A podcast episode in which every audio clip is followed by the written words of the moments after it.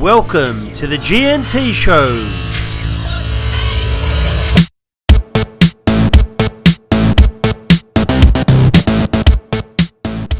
Okay, everybody, welcome to episode 7 of the G&T Show. I'm your host, T, and I'm joined once again by my co host, the man who once spent 48 hours in the Belmore car park in anticipation of a game on a Sunday afternoon. G, G, how are you this week? That's not actually a true story, but I'm actually quite good this week. How are you, T? Really good, and, and the best soap opera in the world, the NRL, continues. Does anybody even watch soapies anymore? Yeah, they watch it on Netflix. Oh, okay. It's the days of the NRL. Another massive week of rugby league. There were four games within two points this weekend, so there was a lot of close games, a lot of talking points. The Broncos went from bad to worse this week, so we've got a, we've got a lot to cover, and both our teams lost. So we will skip over those reviews relatively quickly. Just on the um, Days of Our Lives, do you think Peter V'landys could be Ridge from Bold and the Beautiful? I think there's about seven people in Australia that get that reference, and I reckon none of them are going to listen to this podcast. And that that It was a big hit. it was, but I wonder how many of them are interested in the Bulldogs' right-hand defence, which they'll get a bit of on this on this podcast. So. So, game one, two dominant teams of the last decade coming together the Roosters and the Storm. The Roosters, of course, lost. The Storm got up. I tipped the Roosters last week because I thought Cam Munster and Cam Smith were out, and they don't have a great track record with both of those guys out. But geez, the Storm were good. Melbourne were just too co- too good. Jahrome Hughes was fantastic. Brandon Smith was was fantastic as well. I said last week that this could be a preview for them in terms of how they cope without Cam Smith in the future. Their future looks really bright. I know the Roosters are going through injury hell at the moment. They've got a lot of people out, and Sonny Bill hasn't made his way back into the team. Just a fantastic performance by the Storm. What did you think, G? I have strong faith in the Storm machine. They're a system. They can put anyone in. Everyone seems to perform at their optimum ability almost every single week. I think Papenhuyzen and Addo Carr give them strike power that a lot of teams just cannot match. Addo Carr got the ball in a tiny bit of space. He steps and accelerates, and all of a sudden it's danger time. Papenhuyzen just plays off him. It's not just that they're fast, they're incredibly skillful as well. Fantastic. Melbourne. Is Jahrome Hughes the most awkward looking effective halfback in the competition? It's a good call. We spoke about him a few weeks ago, and you know I didn't really rate him that highly, but every week he just goes in there and does a job. So I'm beginning to rethink my views on Jahrome Hughes. He could be the long-term halfback there. From my perspective, I thought the Roosters lost the contact battle, the contact in the tackle. Both in attack and defence, I thought they were physically dominated in the ruck. It's interesting you should mention Ryan Papenhuyzen and Addo Carr. Both of those players, along with Vunivalu, gives Melbourne Storm a lot of speed. But I think Tedesco has not been playing fantastic the last few weeks. He, he- like the rest of the team, he's been a bit down on form. The question I want to ask you is Brandon Smith. Now you've got Harry Grant, who's at the West Tigers, and you've got Cam Smith, arguably the greatest player of all time. What do you do if you're Craig Bellamy? I think Cam Smith might go out, especially if they get to the grand final. I think he will leave his decision till late. He seems that type of guy where he's not going to want the circus around his retirement. He, he's a little bit humble that way. This is not in between wrestling people on the ground. Doing wrestling moves, but off the field, he's, he, he comes across as quite a humble guy. The thing for me with Brandon Smith is he's more of a roly poly, explosive back rower. He's versatile, so I think they'll take back Harry Grant and have Brandon Smith there in their back row and interchange him if Harry needs a break. Look at the talent they've got. I mean, you got a back rower who's built like a bit of a nugget, easily slotting into dummy half, and they don't miss a beat. The Roosters, too many injuries. That's part of the reason why I tipped against them as well. They lost Lam, they lost Keary. They're suffering a little bit from trying to keep up the intensity week to week, and they've already made two grand finals in a row. And I just think it's hard to keep that up. The Roosters, I expect them to improve in a few more weeks, but they've hit a little bit of a rough patch at the moment. I just want to run through their injury list. Jared Waerea-Hargreaves had a calf injury, but he's due back this week. Brett Morris, due back this week. Angus Crichton, due back this week. Daniel Tupou, due, due back this week. This week. Luke Keary out for another two, three, four weeks. Boyd Cordner, concussion and the head knock, he's out indefinitely. Lockie Lam, his ankle, he's out indefinitely. Mitch Aubusson's wrist and indefinite. Victor Radley out for the season. Sam Verrills out for the season and Billy Smith out for the season. That is anywhere between 8 to 10 first graders that would be in their starting lineup out at the moment, and they're still going good. Too much stop and start, different combinations, but their performance is still pretty good. And in fact, you know, I probably expect them to win this week. The Storm, too good. Justin Olam was really good, so it would be good to have him here, Bulldogs team. with, But, the, uh, the best Bulldog centre in the comp. Speaking of the Bulldogs and the Storm, you know, we had Brenko Lee that we picked up from the Raiders, who, you know, had some talent.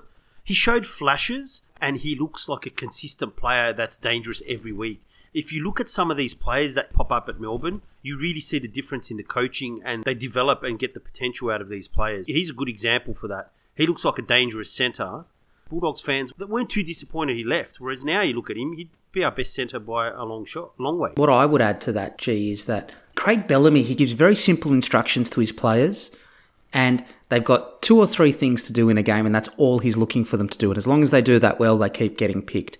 And, and because of that, the Storm show up every week and play at 96% of their talent levels. If you're a li- if you're a top team and you're a little bit below your talent levels or what you normally play at, if you're playing at 90%, well, the Storm's consistency gets over the top of you.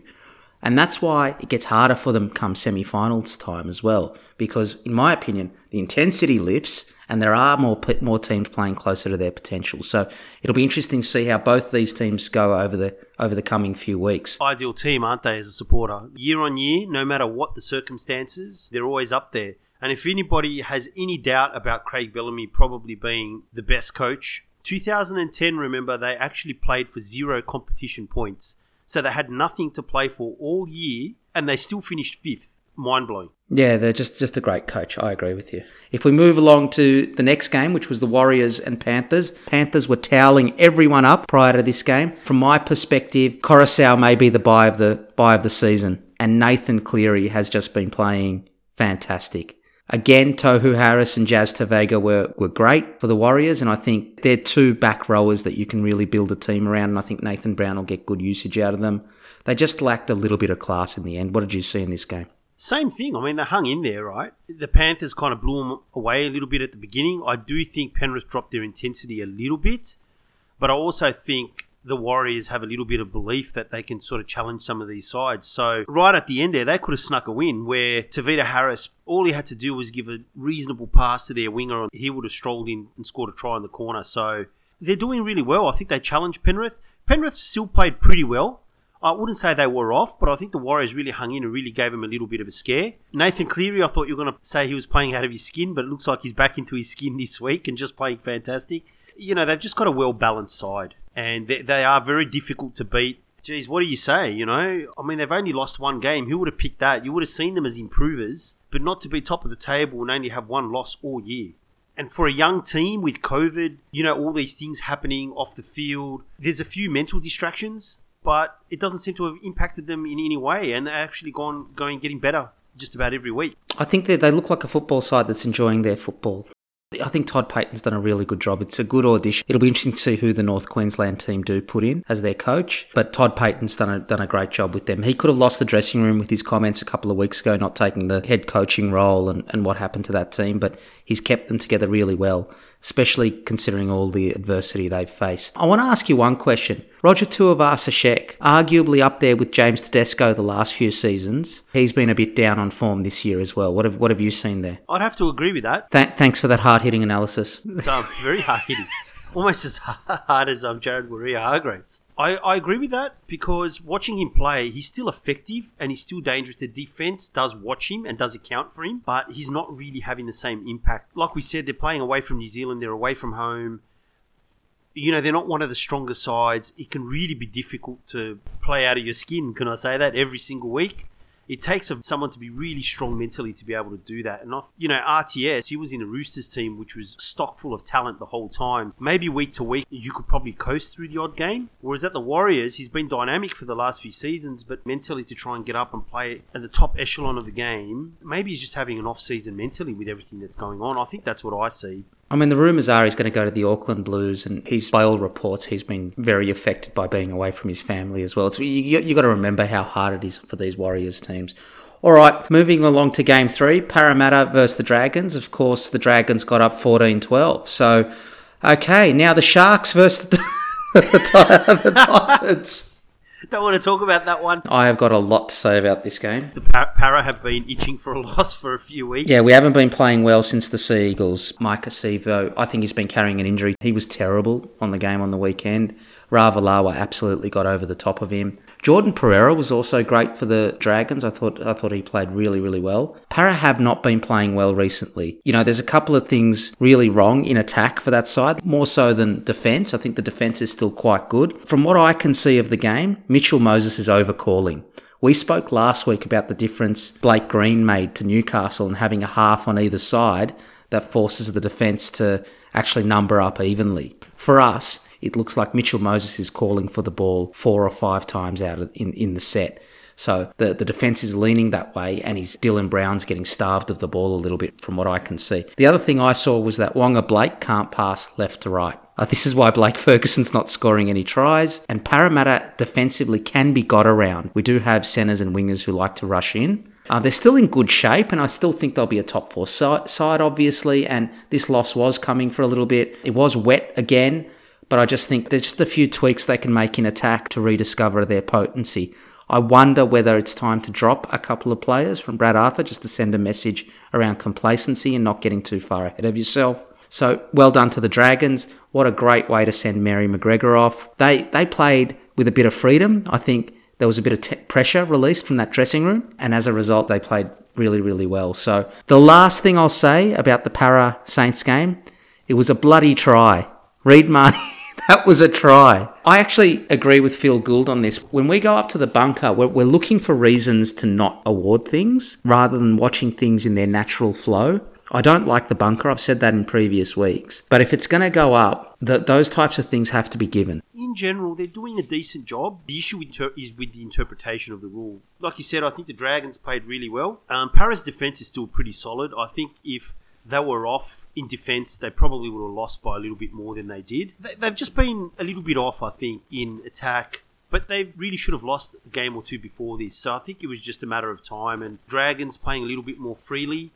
They played quite well. Pereira did have a really good game. He's quite a you know he's quite a solid winger, Jordan Pereira. He lacks top end pace, but he's quite effective. You know, you could see McGregor and you see the relief on his face. Previous week, it looks like he's grinding his teeth. He's about to, you know, spontaneously combust in the coaching box. Whereas he just looked relaxed, which was nice to see. It would probably be good for him to step away, I think too much pressure. I think that permeates through the team. I think when the coach is relaxed, the players are relaxed in the same way that when the coach is uptight and, and struggling a little bit, like a Brian Smith in grand finals, then I think that also winds the team up as well.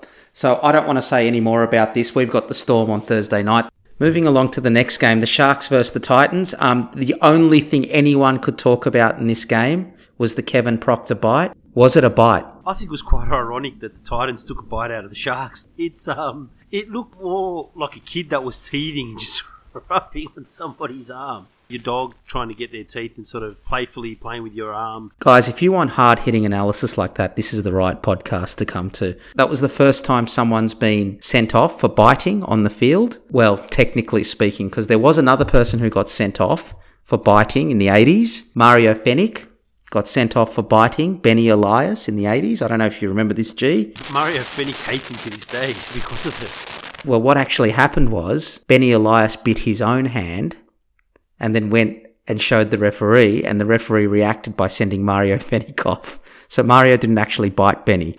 A lot of animosity over a number of years. Was it a bite? When you look at the slow motion and the real sort of up close camera angle, it looks like more of a mouthguard rub on his arm, really like the dog analogy used. yeah, kind of like you know a puppy just grabbing its toy. He didn't really bite down or anything like that. But reading Shaun Johnson's comments today, he did say that he was kind of trying to slow the play the ball down and sort of forcing his arm around his head. Kevin Proctor said he was getting choked, and Gorden Tallis came out and said, "I would have bit bit him harder." He wasn't getting choked. You got to have your arm around the neck, right, to be getting choked. You can't get choked in the mouth. Yeah, Exactly, like his arm wasn't around his neck, but he was trying to slow the play the ball down and sort of trying to push him back. So you would have found Proctor with his mouth open, and Shaun Johnson was pushing at the same time. So it would have felt like a bite. But when you watch the replay in slow mo, it wasn't a bite. So he'll get off? I think he will get off, yes. Okay. But there's been so much press about it, and the NRL, historically speaking, is prone to ridiculous reactions when the press is after blood. Well, the judiciary is meant to be independent, though, right? James Graham got 12 weeks. How does this compare to James Graham's one? And I love the puppy analogy, by the way, because it always comes back to dogs with you. James Graham, very, very different. Like James Graham God love him. Was a great, great forward. He bit Billy Slater. like he was obvious. James Graham thought Billy Slater was a chicken drumstick from KFC. I think so. He was like he th- he could sniff the Colonel's special herbs and spices of Billy Slater. So listen, it was twelve all until the send off. The send off killed it. They ran in for three tries straight afterwards, basically in their next three touches. From the Sharks' perspective, Siosifa Talakai was fantastic. Um, Shaun Johnson's been playing great. I know he went off injured. He's been great. I know he's on your Men of League calendar. He absolutely is. SJ, good looking guy, great player too. Amazing, fantastic, exciting. Love him. So what in particular do you find most attractive about him? He's got the half caste thing. Mum's from Laos, I believe, and his dad's um Maori from New Zealand. Okay. You won't get analysis like that anywhere else. you didn't know that. That's the only research G does.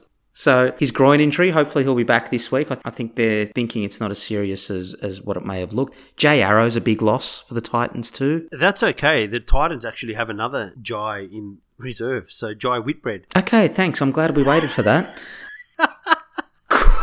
Corey Thompson was moved to the wing on the weekend, so AJ Brimson did keep his spot, like you said, and Brian Kelly both played really, really well. Both looked really dangerous. Corey Thompson really, I thought, had a great role and played really, really well, but he's been dropped for this week, despite playing well. He has been. I think he's the utility guy in reserve that fills in either at fullback or either of the wing positions. The Titans, I thought, were really, really good. I, I thought they were going to win the game again. And then Jai Arrow went down, then Copley, and then they had the send off, and they kind of fell apart for a little bit, but then they regained their composure to some extent as well. They really showed up, and I thought they would win again. Justin Holbrook, we say it week after week. There's something there. This is going to be a team that's on the up and up. Next year, they'll be in that 9th, 10th, 11th place the way they're going. And the year after, I reckon they'll be they'll be a red hot go for the eight as they develop and recruit and do all the right things. The Sharks, I don't know what to make of them. I thought they'd lose. I mean, they did get close, and then all of a sudden they scored 30 points. I spoke to our favourite Sharks supporter, call him AB. He acknowledges they're not quite there. He said they're the type of team that if you could get on a roll, they could be hard to stop too. If they start stringing I- together consistent performances, they, there's going to be a lot of teams, they're going to be a bit gun shy to play them in the semis. I really firmly believe that Shaun Johnson is brilliant. I think he's a much maligned player. I think because he's so sensational and he was playing for the Warriors, people, oh, he's hot and cold, he's hot and cold. But now you're seeing him in a sort of more of a structured team and he's just a conductor. He varies the tempo. He hits the ball at pace. He really threatens the line. I mean, his try assists, like 2021, he's way ahead of, it's not even close. Last year he was hampered by a hamstring problem which for him is a big issue because a lot of it is to do with his mobility and speed and agility. And this year, that's kind of all gone. He's a little bit more physically fitter.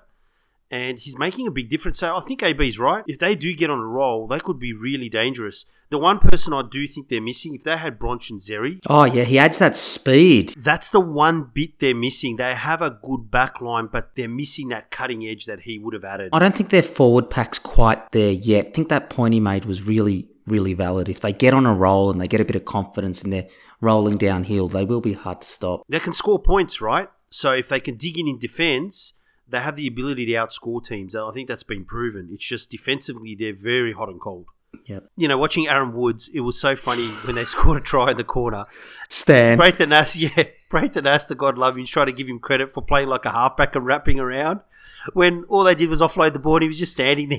he was, that's oh, right. He was Yeah. just standing And there. I thought, wrap around what? He's just standing there. I mean, he was a good play by Woodsy, but it's like, come on, Braith. He wasn't wrapping around and doing a run around. There's a great Twitter handle, the shit Braith says. Oh, It's fantastic. If you're not following it, follow it. All right, moving along to the next game, which was the Cowboys v Souths. Of course, the Cowboys have been dealing with those terrible circumstances up in North Queensland where they've got a new stadium, no COVID cases, so they're basically allowed to do whatever they want, and that's been really trying on them. So Souths went up there to try and defeat them. Cowboys should have won this game. They should have won. They were 30 to 24 up. Four minutes to go. They lost it. Michael Morgan played really well in this game after last week's performance, which was probably less than ideal, would be the way to put it. the new parent game. The new parent game. Yeah, that's right. That's right. I thought he was really, really good. Adam Reynolds was great. The chip and chase is back. How many chip and chases are we seeing now? How good's that? I've really noticed watching a lot of the games is the the kicking behind the line because now they're taking the risk. They can see that the fullback's up and they're just kicking it. Chip and chase, early grubbers behind the line. It's actually become a real feature and it does throw the defense out. The defense has got to think, hey, you know what? These guys might put a little grubber behind us or chip and chase. And Adam Reynolds has still got a little bit of speed. That was a great try. I loved watching that. Bit old school. And and Drinkwaters. What about Drinkwaters kicks for the try? Especially the first one to, to Taboo. I'm going to pronounce this wrong. I'm terrible with the names. Just call him the hammer. The hammer. That was a great try. What about his speed? The hammer. He's great to watch. He's young. He's fast. He's elusive. His acceleration. And you know what the good thing is about the hammer? He doesn't look like he's running that fast, which is, you know, one of those players. He's just a gaz- he's gazelle like. And then all of a sudden, he's just sprinting away Yeah, from he was- everybody. he was the try was great. Oh, it was awesome. Kicking was the difference. Kyle Feldt went, I think he was two from six from conversions, and Reynolds was four from five. They outscored in terms of tries. The Bunnies, they scored more tries, six to five. And the only other thing I really had to say was any team recruiting Alex Johnston should only ever recruit him on one year contracts. Because when he's in a contract year, he is great.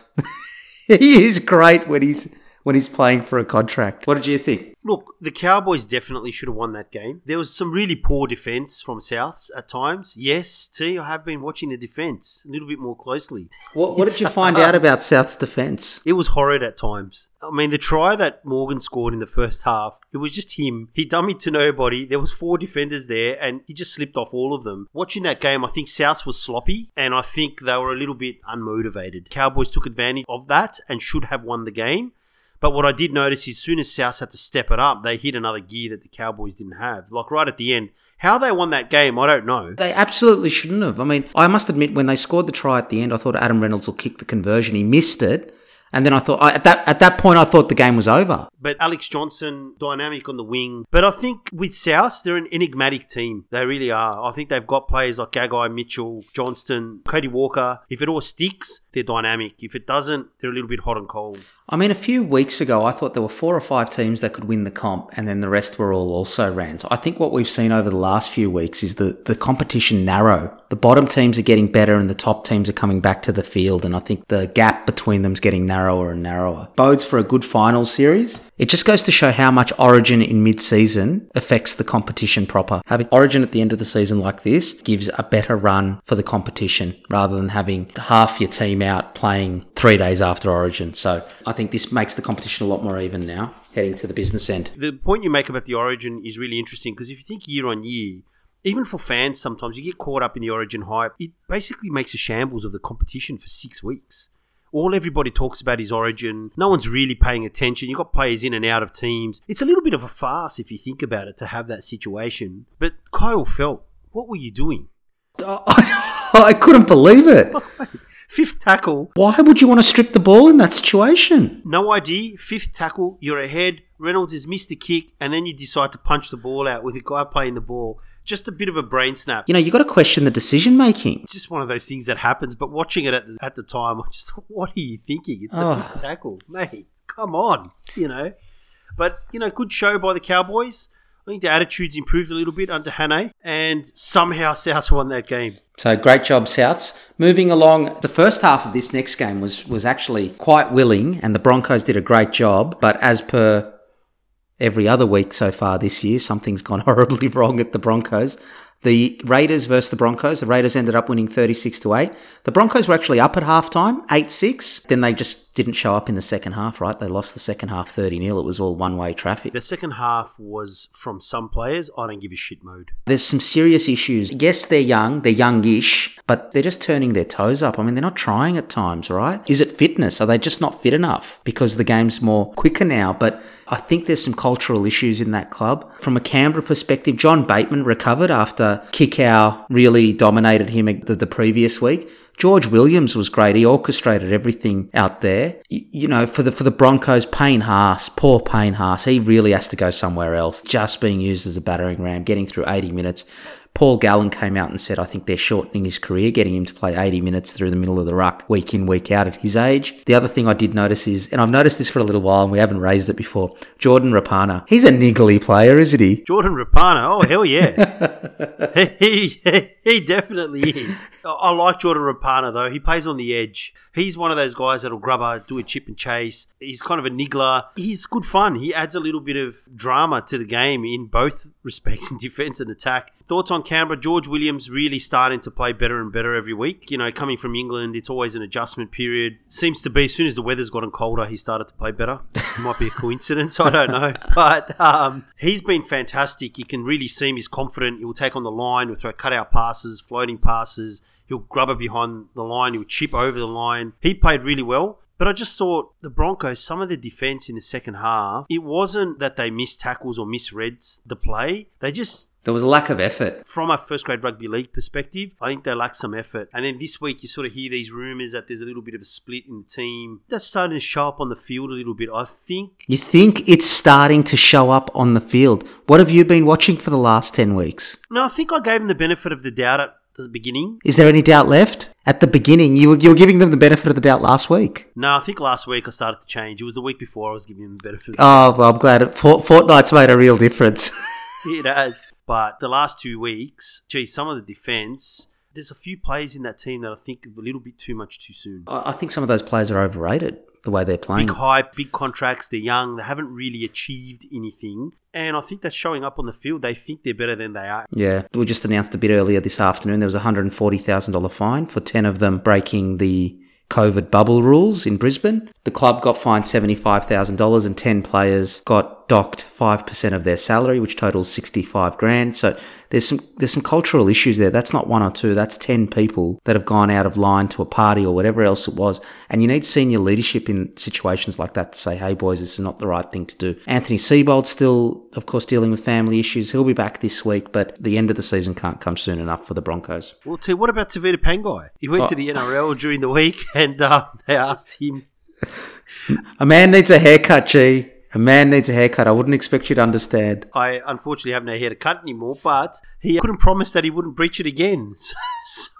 Well, at least he was honest. He's honest, but he's been stood down for I don't know how long at the moment. I think he's someone whose reputation, if he's not careful, his reputation's going to mean that he actually doesn't get the, the money he should, right? Because a lot of teams aren't going to touch him. Well, see, he's not young anymore, right? He's starting to get into the I'm a seasoned first grader stage. He's 24, so he's not a 20 year old like some of these other kids. No. You know, you can see the Broncos still have talent coming through, but like you said, I think the culture's not right at the moment. Moving along to the Sunday games, uh, these were these were both fantastic, weren't they? So we'll start with the Knights versus the Seagulls, 26-24. Uh, Cade Cust's first try was fantastic. Great piece of skill. He's in your Men of League calendar as well. Not not quite. I think Vunivalu is de- a definite. For your Men of League. Yes. Can they see if you're looking at their profile online on Instagram or Facebook or whatever? No, I've trawled through uh, NRL.com and the team sites. Yeah, Vunivalu, I think, will be on there. Got Shaun Johnson, Scott Sorensen, Sonny Bill. So we've got four already, I think. Yeah. Have you considered Sean Gota from the EPL? No, people look up Sean Gota, and I don't think he'd qualify. All right.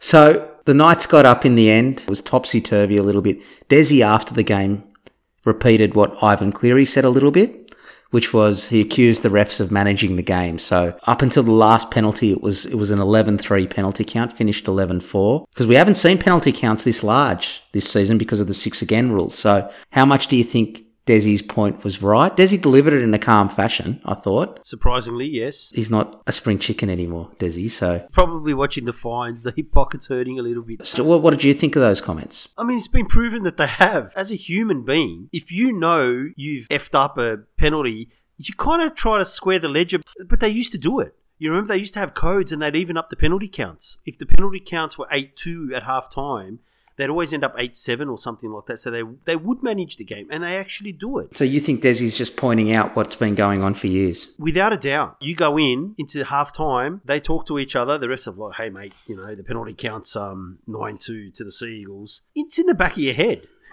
right? When you go out, you don't want to be perceived to be unfair either. I think I think what this is showing is that you, you'd be Barry Gomersall. The grasshopper, you would be the most biased referee if you were refereeing a game. absolutely not. I would actually make the players play to the rules. I'd be iron fisted. You could do whatever you liked on defence because you weren't watching. No, you could lie on the tackle play for eight, 79 minutes of the game. So I would actually blow penalties all the time. And in my opinion, two seasons ago, where the referees really cracked down, I thought the football, even though the game was a bit stop and start, the football at the beginning of the season was fantastic. And some of the traditional powerhouses that relied on wrestling and slowing down the ruck really struggled for a few weeks until there was too much of an outcry about the penalty counts. I'll tell you where I think the referees went wrong. It was when we started getting into this dominant, non dominant tackle. Thanks, Phil Gould. That's all Phil Gould's fault, by the way. I have a very good memory, T. Yeah, his memory's a lot better than his jokes. It is, actually. When he was involved at the Roosters, they brought in the gang tackling style with Ricky Stuart. And he would always commentate and he would always say, let the tacklers finish their work. So what you'd get is three guys picking up some little guy, smashing him, and then, then all of a sudden surrender and dominant came into it. We, we started getting into an area we should we shouldn't have gotten into, right? Like it's just you make the tackle, get up off the player, right? Ch- you change the game. A friend of mine works with an ex first grade referee. Even when he was refing, their general rule was count to three, get off. There wasn't surrender. There wasn't dominant. It had a general rule: three seconds off the tackle player. So there was no extra work, and you're able to rub the guy's face in or wrestle and slow the play the ball down. And I think that significantly changed the game. Okay. I think Mitch Barnett's been playing great for the Knights. I know you spoke about his pass last week. Beyond that pass, he's actually just doing a few more offloads. He's bringing a lot more variety to his game that's making him a lot more dangerous. And the other person I thought was excellent was a that looks like a Desi Hasler player through and through was Taniela Paseka. It was one of those games you had four tries from kicks Cade Cust kick, like you said, was fantastic. It was an amazing piece of skill, really. Oh, fantastic! Deliberately kick it through two players on the inside, run around and pick it back up was was brilliant. They're very evenly matched sides, and I think the score reflected that. It was a bit of back and forth.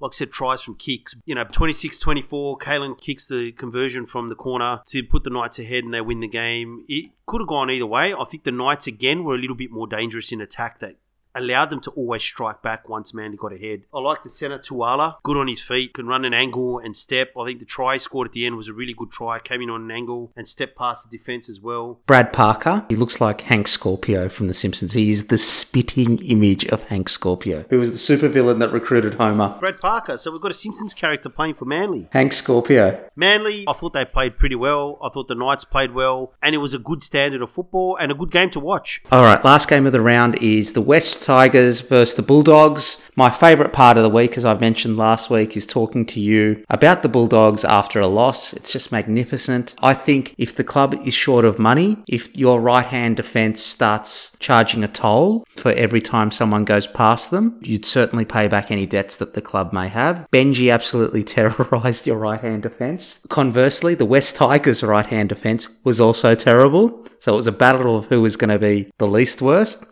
which ended up being the Tigers. Again, this is probably a game the Dogs should have won. How much better does Jeremy Marshall King look when he runs? Threatens the line. More like he doesn't give a shit in terms of he just plays. He's not sitting there overthinking things or trying to play slow and just feed the, the game plan. He's actually running and trying to be dangerous. He he's done that at the end of each season when there's been nothing to play for. So you could see it's yeah. He's he's much better when he runs. He looks far better. He's actually got a little bit of pace and he's got some good passing skill, but for some reason he doesn't play that way. I think he's been coached not to, and it's hard to get back into that mindset of playing what you see and attacking the line. I mean, he nearly butchered that try. He did nearly butcher that try. He was he all he had to do was actually just step over. He was over the line when he passed the ball. Yeah. you got to give Aiden Tolman another try. Come on. And that would have been his perfect opportunity with the ball to put his shot on his brother Benji. He should have. In the end, they should have won the game, but I honestly think the Tigers just switched off. It was too easy. They got ahead too quick. Maybe, maybe. The Dogs, in credit to them, even after being behind, still hung in there and still gave it another go and tried to win the game, and they came back. And then the Tigers I don't know how they won that game. It was a bit like the second half against Para, right? You came back in the second half, and over the balance of the game, you probably deserved it uh, in the end. But you've forgotten how to win. Good attitude, you know. Um, Nick Meaney gets better every week. He's just improving bit by bit. And I think it's also he's he's our most dangerous player in attack. Jury's out for me on Nick Meaney. I need to see him on a better team. Do you actually think he has the potential to be a really good player? For me, for Nick Meaney, there's glimpses of something there. The issue for him though is it's to play in a team with structure and a, and, and a coach and someone to learn off because I think he's at a critical point in his development where if he plays for journey teams like, you know, like the Gold Coast Titans were a few years ago before Justin Holbrook got there, like the Dogs are now, uh, North Queensland doesn't have a coach. You know, if he plays for a team like that, he could end up not fulfilling his potential. But if he ends up at a really good team, it's like Ryan Papenhuyzen, right? Everyone passed on Ryan Papenhuyzen until he got to the Melbourne Storm system. And I think Nick Meaney's a little bit like that. He needs to have good players around him so we can see how good he really is. James Tedesco at the Roosters is a different level above James Tedesco at the West Tigers. I think he's got something. He can pass. He's quite an elegant runner in terms of he, he's got long. He's a long strider and he's got speed, but he's he's got to build up to that speed. So what's his potential? What's his ceiling then? So if Corey Thompson didn't go to the Titans and was on the market, would you have wanted him to be your fullback? Good question. I think you sometimes, you know, fall in love with the players on your own team a little bit, potential wise. I would probably say no. I like Corey Thompson as a winger. I think he's really good and really safe He's error free, but he also can roam around. That's the one thing you notice on the weekend. Justin Holbrook and Dimmy let him roam around a little bit, even from the wing, which made him more dangerous. And he's got a nose for the ball, but I think Meaney's he's just got speed, you know, and he's got good skill. But I'd like to see him follow the ball a little bit more. I think the try he scored down the middle of the field and he turned a half chance into a try. I think if he was playing at Manly, for example, I think he'd make a massive difference. But he's not going to play at Manly over Tommy Turbo. His ceiling's not Tommy Turbo. No, Trbojevic is a freak. I can't see him being Roger Tuivasa-Sheck, James Tedesco, Tommy Turbo. I can't see him being that sort of player. Um, I could see him being a Dylan Edwards, Corey Thompson, that type of player. You're right. I don't think he'd be in the elite class, but he can be, I think, at full potential, a step below that. You know who he reminds me of? Mick Potter. Mick Potter was the Saints fullback. He wasn't ahead of Gary Belcher. He wasn't ahead of Gary Jack. But Mick Potter was a very, very, very good first grader. Two Dally M Player of the Years. Mick Potter. So I don't. I'm not saying Nick Meaney's going to get Dally M Player of the Year, but but he's that. He's not going to be the elite class, but he could also turn into a very very good player. Now I don't think he turns into that very very good player at the Dogs. Look at some of the teams where he would probably make a big difference. I think the Tigers would be one. They're, they're lacking that, that thrust from fullback. I think Nick Meaney would actually make a big difference for Penrith, even though I think Dylan Edwards is playing really well. well Dylan Edwards has had a sneakily excellent season. We're lacking class our centres are the slowest centres in the competition by a long way. And Lafai, I don't know what's ha- has he is he wearing cement in his boots? Tim Lafai was on G's Men of League calendar, and look at the fall he's taken now. The one thing I did like was Matt Doorey, the young kid playing his debut game. Got to try. You can see he's carrying a bit too much bulk. Like he even ran funny. Talk about not fluid. oh my god! But great, great effort. He's he's got something. Held his own in the forwards too, you know. So he played really well. Nofoaluma was great for the West Tigers, and I thought Cogger and Foran as a combination, as opposed to individually playing well. I thought that's probably as a combination the best they've played. But Nofoaluma, how about his um, pass to Garner, stepping like literally inside past four or five guys, awesome to watch. Great on his feet. Tigers lucky to get a win, a good win. They needed that. What's happened with Trent Barrett and the rumours that they're, they're going to sack all the backroom staff? All these coaches seem to have their own staff that they bring across whenever they move, move into a new team. Steve Georgalis. He's made it abundantly clear and come out publicly and said he wants a job as an assistant coach or a head coach. I think he said he's thrown his hat in the ring for the North Queensland job. Is he head coach material? I think, though, what he has shown is he's done a good job of really highlighting the bits where Dean Pay was not doing as an effective job. Has freed up the attack a lot more. Look, I think he still would do a good job as an assistant. Doesn't look like it's going to be at the Dogs. Well, it doesn't look like Barrett wants him there. They are getting rid of some of the training and conditioning staff. And to be honest, the teams lack training and conditioning for probably six or seven years in terms of elite training and conditioning. And I think that's been quite evident. So I'm not saying anybody should get sacked, but at least with that, you can see why they'd want to bring in their own crew. Tigers, great field goal by Luke Brooks. That would have gone in from 50 or 55 metres, that one. But um, Yeah, it was a great hit. They should have went on with the job, and they, they're lucky to get away with the win. Segment two is the preview of the round 15 action. We start with the Eels versus the Storm. The Eels are starting as favourites in this game, which I'm a little bit surprised by, given how well Melbourne played last week against the, the, the Roosters. So the game is at Bankwest on a Thursday night. Para do play well at Bankwest. We're a hard team to beat there. I wonder if we've got enough points in us the way we've been playing. I'm tipping the Storm. They're just playing too well at the moment. I think Sandor Earl comes in. They'll miss Vunivalu. Vunivalu's a fantastic winger. Great player. He's big, strong, fast, and direct as well. Jesse Bromwich is out as well. So they got Vunivalu out, Jesse Bromwich, Cam Munster, and Cam Smith. And Finucane. I'm tipping the Storm. They still got Brenko Lee and Olam and Addo Carr and Papenhuyzen. Para have just been sloppy, and this time I think with Addo Carr and Papenhuyzen in the team, they'll, they'll make them pay. My watch out is to watch Big Tino. He's moved in as a starting lock or as a tight prop. I wonder how he's going to go with massive minutes. You know, will he get tired? Will he leave gaps in defence? A number of teams are playing the lock position differently. So you can have a really big Jason Taumalolo almost plays down the middle like another prop lock, locks that are more ball players, or you can have locks that play a little bit wider on the edges. So he's a big unit, Tino. I, I suspect they're going to use him through the middle. I just think the Storm will be a little bit too good for Para. On the lookout for Para's attack, Reed Mahoney and Dylan Brown are both very young, so if Mitchell Moses is calling for the ball, he's going to get it. Now, Mitchell Moses has got to learn when to call for the ball and when not to. The ball can't go to him 90% of the time. He's also a bit of a brat, Mitchell Moses. so you know you don't want to tick him off. He'd probably complain about it. A lot of these young kids you see they don't want to fall out, The senior guy. so they tend to play a back seat a little bit. I would like to see Dylan Brown get a little bit more involved for Para. Takes a back seat a little bit too much. I think you're right. Brad Arthur, if you're listening to this, and I'm sure you are, most of the coaches listen to us, can you get the old pass the ball hole and the, the thing they do for the kids out at training and just get Waqa Blake to just do 500 passes left to right just to see if, you know, we can we can get him to improve his, that would be amazing. Can we try and get the centres and wingers not running out of the line? This is Waqa Blake again. Waqa Blake, Blake Ferguson, Maika Sivo for one of the Saints tries last week for Ravalawa. I mean, I don't, I don't know what he was doing. According to G, the Melbourne Storm are good value at $2.25. So the next game is the Panthers versus the Sharks. They're, they are, of course, playing for the Matt Moylan Trophy. Very prestigious trophy. It's just two hamstrings in bronze. Oh man, our jokes are getting worse. Yeah, it's really bad. Is there any level beyond dad joke territory? Is there like Pop joke. We're in pop joke territory.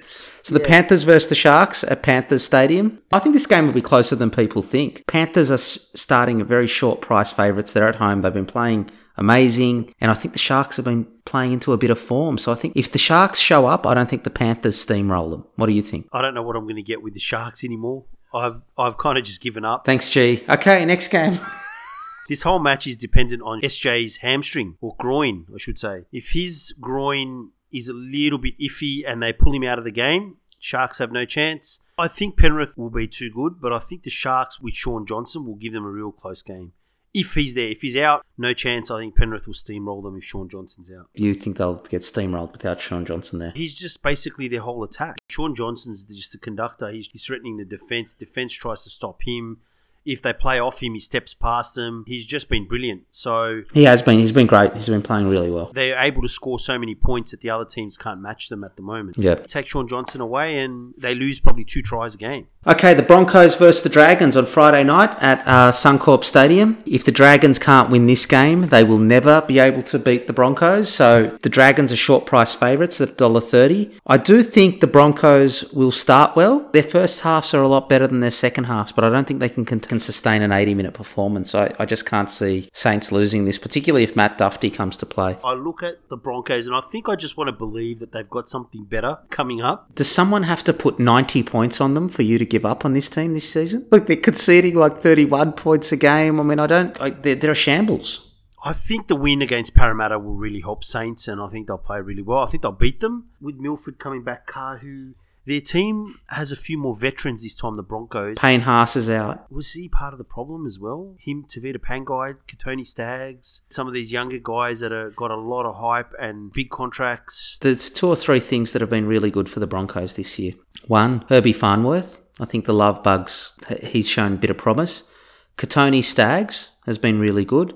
And that moustache deserves its own place in the Hall of Fame. Oh no, I think young Tonapea's moustache is great. He looked like my friend's Tongan, Tongan uncles when I was younger. Great moustache, young, fantastic. Great moustache. It's a great moustache. I think they've been good, and I think Payne Haas has been good for them this year. And I think they're the three standouts. Yeah, I think I'm looking for positives when I think Saints will beat them by 20. Yeah, I, th- I don't think it'll be close in the end. Again, how does the Broncos win this game? They're conceding 31 points a game. So they have to score six tries just to give themselves a chance to win the game. I mean, they have to score 40. You, you, got, you got to go out there. You've got to go out there and go, guys. You need to score a try every eleven minutes for us to have a chance of winning this game. The, tr- the trainer will come out and say, hey, you've got to score a try in the next two minutes, otherwise you're done. well, you're done, right? So the Titans versus Raiders is next. This is going to be a tough game for the Raiders. It's on the Gold Coast. The Titans have been playing really well under Justin Holbrook. Anthony Don, who I rate, has come back into the side. Brian Kelly had a great game last week. I, I really like Jamal Fogarty and Ash Taylor. Ash Taylor's missing a few tackles at the moment. He's, he's losing out on contact, so something that they, they need to be mindful of. But in attack, Jamal Fogarty and Ash Taylor have looked really good. Having said that, I think the Raiders are an excellent side. They're, they're unchanged and they'd be disappointed if they don't win this game, I would imagine. The Raiders win, I think. They've been playing well. I think having some of these games against the Broncos and a few of these other games where they can actually rack up a few points sort of builds a little bit more confidence in their attack. I think they came up against some of the better sides like Melbourne, and they were very close and they struggled to score a few points. The Titans have lost a little bit of mobility with Jai Arrow out. They've moved Fotuaika into that sort of middle prop lock kind of role. Fantastically agile player, very skillful, but now they're packing a lot of size. And I wonder if Canberra will be able to take advantage of that on the fringes where there might be a little bit more space as they tire out. I'm still impressed by the Titans. I like the way they play. I still think they would have won last week's game if Proctor didn't get sent off and they had a couple of those injuries. The Raiders will be too good. The Titans will really put up their hand and give them a real good fight. And maybe they'll take a bite out of the Raiders too.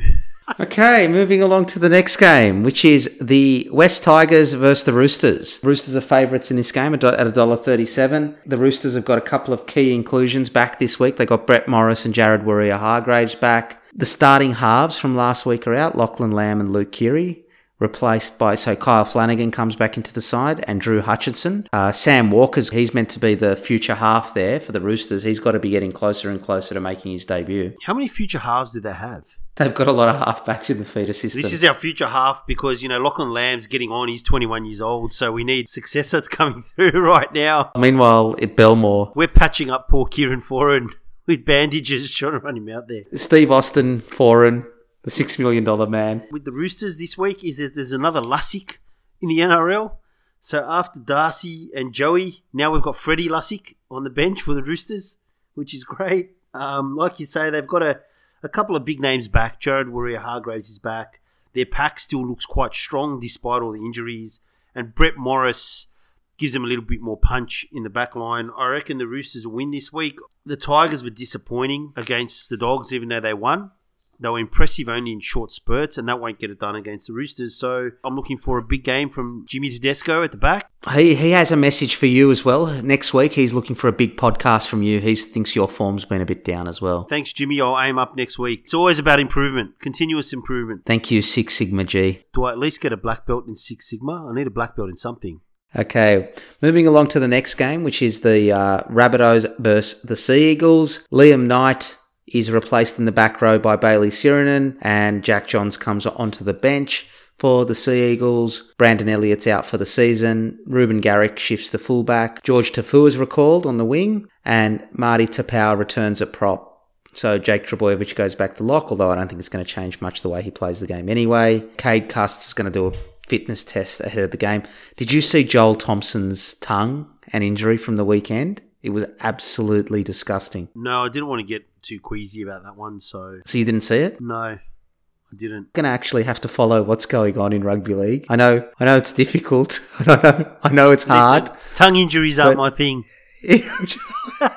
What- So, I just, I just think, you know, rather than stalking people on Facebook and seeing who's attractive and who's not to try and get on the of league, to actually follow the topics of the day would be excellent. is that a tongue lashing tea? Ah, very good. Do you have any views at all on this game, or should we move right along? I think South will have too much class for Manly. South has got that dynamism that Manly doesn't have. With Johnston, Walker, Gagai.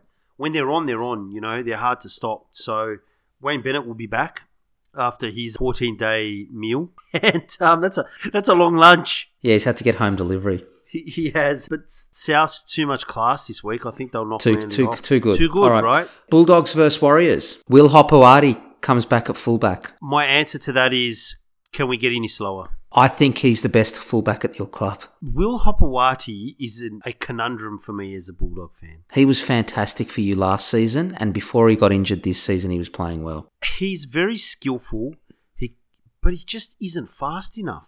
Doesn't doesn't miss tackles. Do you know where I think I would play him as a winger? If you have to pick a team tomorrow, I think Will Hopoate is the best fullback at the club. To see Will Hopoate come back, he's a good player. He doesn't miss tackles. He's solid. He's very safe, right? He's a safe player, and he's always been like that. Even when he was at Manly as an 18 year old, he had amazing hands. He wasn't explosive, but he would always do the job. But I think what's the issue is that fullback is unless he's got pace outside him, and I saw this earlier in the year when we played Parramatta. Parramatta gave him space, but by the time he'd passed the ball, the defence had enough time to slide across because he was too slow, right? So they could slide off him. So look, it's great to have him back. Meaney back on the wing, Remus Smith, but now we've got Holland and Tim Lafai in the centres. There's just no pace at all. Who wins this game? The Warriors. We don't have the attacking spark to beat them. I mean, who's going to score our tries? And, you know, we're up against Kodi Nikorima, the danger man. Can I actually apply for government funding like Richard Branson? if I own Kodi Nikorima Island? The difference is Richard Branson's island is real. Oh, okay. That's where you might run into a bit of problems. Moving along to the last game Knights versus the Cowboys. I think this will be a good game. It's at McDonald Jones Stadium up in Newcastle. I mean, I don't know what I'm going to get with the Cowboys, right? They were terrible against the Titans last week. They should have beaten South. So Michael Morgan's a big in. The way he played on the weekend, he was he wasn't as good the first first up. By all reports, Valentine's home, Valentine Holmes is ready to play, so he might actually make an appearance for the Cowboys. In terms of the Knights, Daniel Saifiti, of course, suffered that injury last weekend. He re-injured the same knee, so we wish him well. And his brother Jacob return replaces him. So, what do you think about this game? Who's going to win this one, G? It could be the Knights for me. I think the Knights will beat them. I like the way the Knights are starting to attack since Blake Green's come back. Again, I do say they play with a bit more depth and speed, and it's made Ponga a lot more dangerous again. He's having a lot more of an impact on the game, and Tuala in the centres is good. Shibasaki's been really good. I think the Knights will have too much class for the Cowboys overall. They're playing pretty well. Yeah, they are. So, just late breaking news Kevin Proctor has been found guilty after a two and a half hour judiciary hearing, got a four week ban. So, in other words, they felt like they needed to suspend him because it looked kind of like a bite but not serious enough to suspend him for a really long period. Well, what I understand is they were live streaming our pod. As soon as you said he was going to get off, they knew that there needed to be a suspension handed down. There's also a report here that they didn't appreciate your joke about the irony of Kevin Proctor taking a bite out of a shark. Oh my god. We are we, we are hitting all the wrong notes tonight. We're on fire.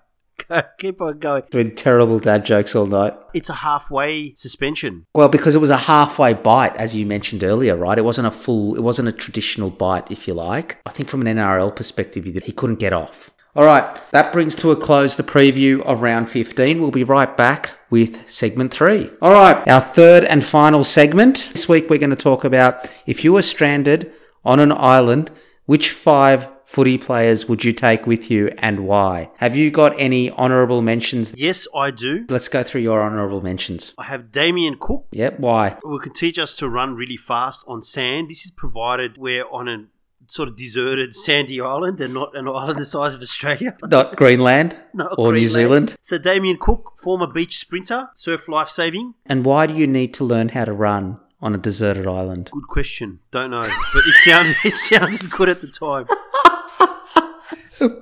But Keep going. You would have you would have done surf life saving. So if someone gets into trouble, It's when it's a matter of survival, being able to run on the sand's a really important skill. Who else have you got? Jazz Tevaga, just in case we need some music. Great name. So surely he must must be musical with that name. You need some music to alleviate some of the boredom that And did his guitar also get shipwrecked with him, or will he make it from the materials on your deserted island? First name of Jazz, I'm pretty sure he'll be able to use anything he would find to make musical instruments. Okay, great. And Tyrell Fuimaono from the Dragons, who has the absolute best tribal tattoo in the NRL. Which would be helpful because A lot of Pacific Islanders from Ireland, and I think um, it's you know part of the warrior heritage. It would be great to have him. excellent. All right. Well, have you got any more special mentions there before we go into our top five? I've got one more, Okay. and that is Tevita Pangai Jr., and that's just in case we need somebody to give us haircuts Excellent. on a deserted island, no barbers around. He'll know what to do. If the beards get and hair get too long, My special mentions are, for a similar reason, Jai Arrow, because he looks like someone who knows how to give a haircut with blunt instruments. He'll be able to get two sticks and give us all a haircut. very good, Jai. I've got Mitchell Pearce because he has a special relationship with animals and he can talk to them. I've got Ben Hunt, who will be able to find an enormous amount of money for not doing much. So like a treasure hunt, treasure hunter. Like a treasure hunt, yeah, like a pirate treasure hunt. And Nathan Cleary, who will be able to film the best TikTok videos for posting online. Well, considering I barely have reception in the middle of Sydney, do you think that your deserted five will have reception for TikTok? I, I, I assumed I landed in Fiji. Okay, so you'd probably be on a resort then. That's great. Okay. We're at a resort. All right, who was your top five? I'll start with mine. These are in no particular order, okay? I'm bringing Matty Johns because he'll be fun. Nelson Asofa Solomona, who will be security and be able to kill the wild boars with his bare hands just by punching them. And fend off any pirates that attack. Ben Hunt, ben Hunt for his treasure. Correct. Former Bulldogs player Stephen Hughes, who'll be able to build. Who'll be able to. Stephen Hughes is now a builder. He'll be able to build us lodgings. That's important. Now I cheated on this one. G. It's not a footy player. It's Matty Hayden, the ex-Australian cricketer, who is an excellent cook. So at least we'd eat, eat well with the with whatever's there on the island. He'd probably do a better job in defence than the Broncos at the moment. Probably could. Alternatively, we could just walk up to Denarau Port and order from the restaurant, given we're in Fiji, but potato, potato. And finally, I've got the great Phil Gould, who owns a boat and will be able to get me off the island when I need to. How do you know Phil Gould owns a boat? Well, I just do. Okay, sure. That's great. I've gone five current NRL players. So I've gone Josh Dugan, who apparently li- loves to fish. So we're never going to go hungry. Thanks Yep. for that, Josh. I've got Wayne Bennett, very closely linked with food. Are you hungry? He- Possibly.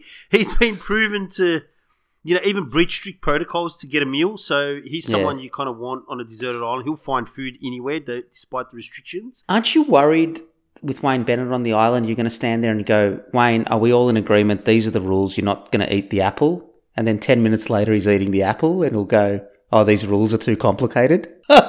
I'm happy to take him. it's a risk you're willing to run. It is. We're also jealous to work together. And um, Shaun Johnson, just because he's Shaun Johnson. Yeah, you want to stare at him with his shirt off. Yep. No, just just because. Yeah. Toby Rudolf, because he's the closest thing to Aquaman, and I figure if the seas get a bit rough, you know, he'll be able to tame things for us. So a bit of um supernatural seafaring. Can I ask ability. you why Yeah. why you need the seas to be tamed if you're on the island? Who knows? But it sounded.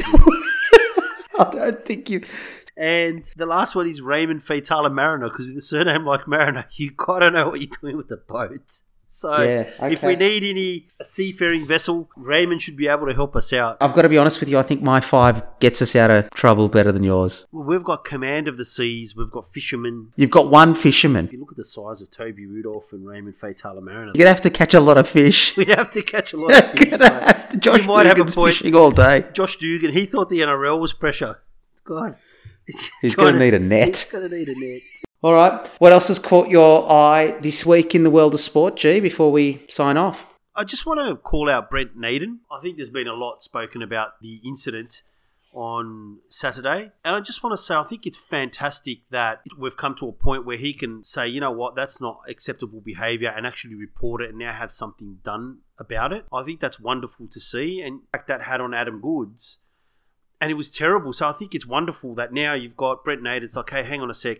This is not acceptable. I'm reporting and something's been done about it pretty much straight away. And it's it's great to see us move towards that. I know we follow football, soccer. Some of the stuff that happens there is outrageous, really. Oh, the the Italian, the Serie A is the worst. The worst. You know, they just pretend like it doesn't exist, or they'll say, "Oh, you know, we didn't hear that. That person's making things up." So it's it's great that we take these issues seriously here, and we've really moved to the point where players can make a complaint and just say this is kind of unacceptable. It's disappointing that he even had to deal with it. I thought the NRL did a great job. I thought Brett Naden did a great job on, on that front. And it's just disappointing that we still have to deal with this, you know, prejudice in this day and age in 2020. I think it's great that he's able to call them out. He feels comfortable that something's going to be done about it, which I think is really important. And it looks like something will be done about it. So I think that's wonderful. And Andrew Andrew Abdo came out straight away, so he did a fantastic job as well. Exactly. Straight away, he came out with a statement No ifs or buts about it. From my end, the one thing it, it is I know we've had a rough year, everybody. All of us have ended up in a place that we didn't imagine at the beginning of the year. I actually think at the moment the smorgasbord of sport that's that's on at the moment is fantastic. A little bit of a distraction at times, right? Club Knockout Champions League in Europe is fantastic. I really like one single leg, one venue, get it all done in two weeks. The NBA playoffs is looking really great, and Damian Lillard's been absolutely spectacular for the Portland Trailblazers. And I'm, and I'm a little bit worried about my Lakers and how they're going to go against Portland in round one, and that kicks off tomorrow. With LeBron Fanua Blake playing. With LeBron Fanua Blake playing for them. we mentioned other sports. We watch Italian football. There's a wonderful Italian football writer called Nikki Bandini, formerly Paolo. Um, she's brilliant at the analysis of the Italian Serie A. And they had an end of season awards. The Bandinis. There was a comment made by Antonio Conte. T, I want to draw your attention to that caught my eye. That is just Antonio Conte is a coach for Internazionale. coach Italy as well. He's coached Italy. Uh, was a great player back in his day as well, so real legend of the sport. And his quote was, and I quote, in periods of competition, it should not last long. You need to put in the minimum effort possible, so it's best if their partner is on top. It's preferable to do it with your own wife. That way you are not obliged to put in an exceptional performance. he is, of course, referring to his players' sex lives, and I'll read that again. In periods of competition, it should not last long. I don't know what not a to pr- say. You need to put in the minimum effort possible, so it's best if their partner is on top. It's preferable to do it with your wife. That that way you are not obliged to put in an exceptional performance. Well, And on that note, we draw the G&T show to a close this week. Thanks again, G, for this week, and, and, and we'll see you next week. see you next week, T.